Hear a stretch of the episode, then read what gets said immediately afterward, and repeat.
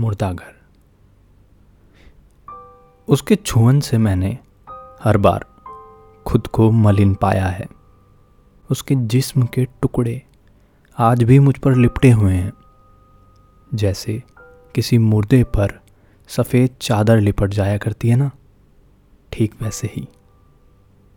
उन चादरों में लिपटी लाशों पर तो मिट्टी भी डाली जाती है। उस मिट्टी पर फूल भी चढ़ाए जाते हैं। रंग बिरंगे फूल।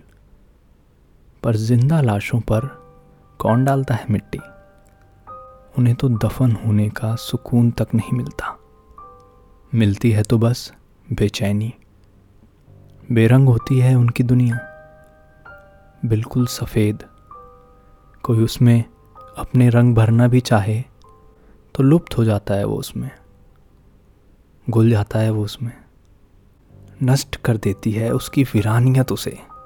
आखिर मुर्दों को रंगा थोड़े ही जा सकता है। अब तो मेरे कमरे से भी मुर्दा घर की बदबू आती है। जैसे कई लाशों को एक जगह सहेज कर रखा गया हो और उनके मुआयने के लिए कोई रोज आता हो। साल दर साल इन टुकड़ों ने मुझ पर अपनी कोठरी बनाई है। मुझे नोच चिथड़ों में बदला है और मेरे शरीर को केवल हार्ड मांस का ढांचा बना दिया। आज ऐसा ही है एक हार्ड मांस का ढांचा। मेरे अंदर पल रहा है और खोखली हो रही हूँ मैं। अब मैं, मेरे चिथड़े और ये ढांचा उसी सफ़ेद चादर में लपटे मिट्टी डाल दफन कर दिए जाएँगे।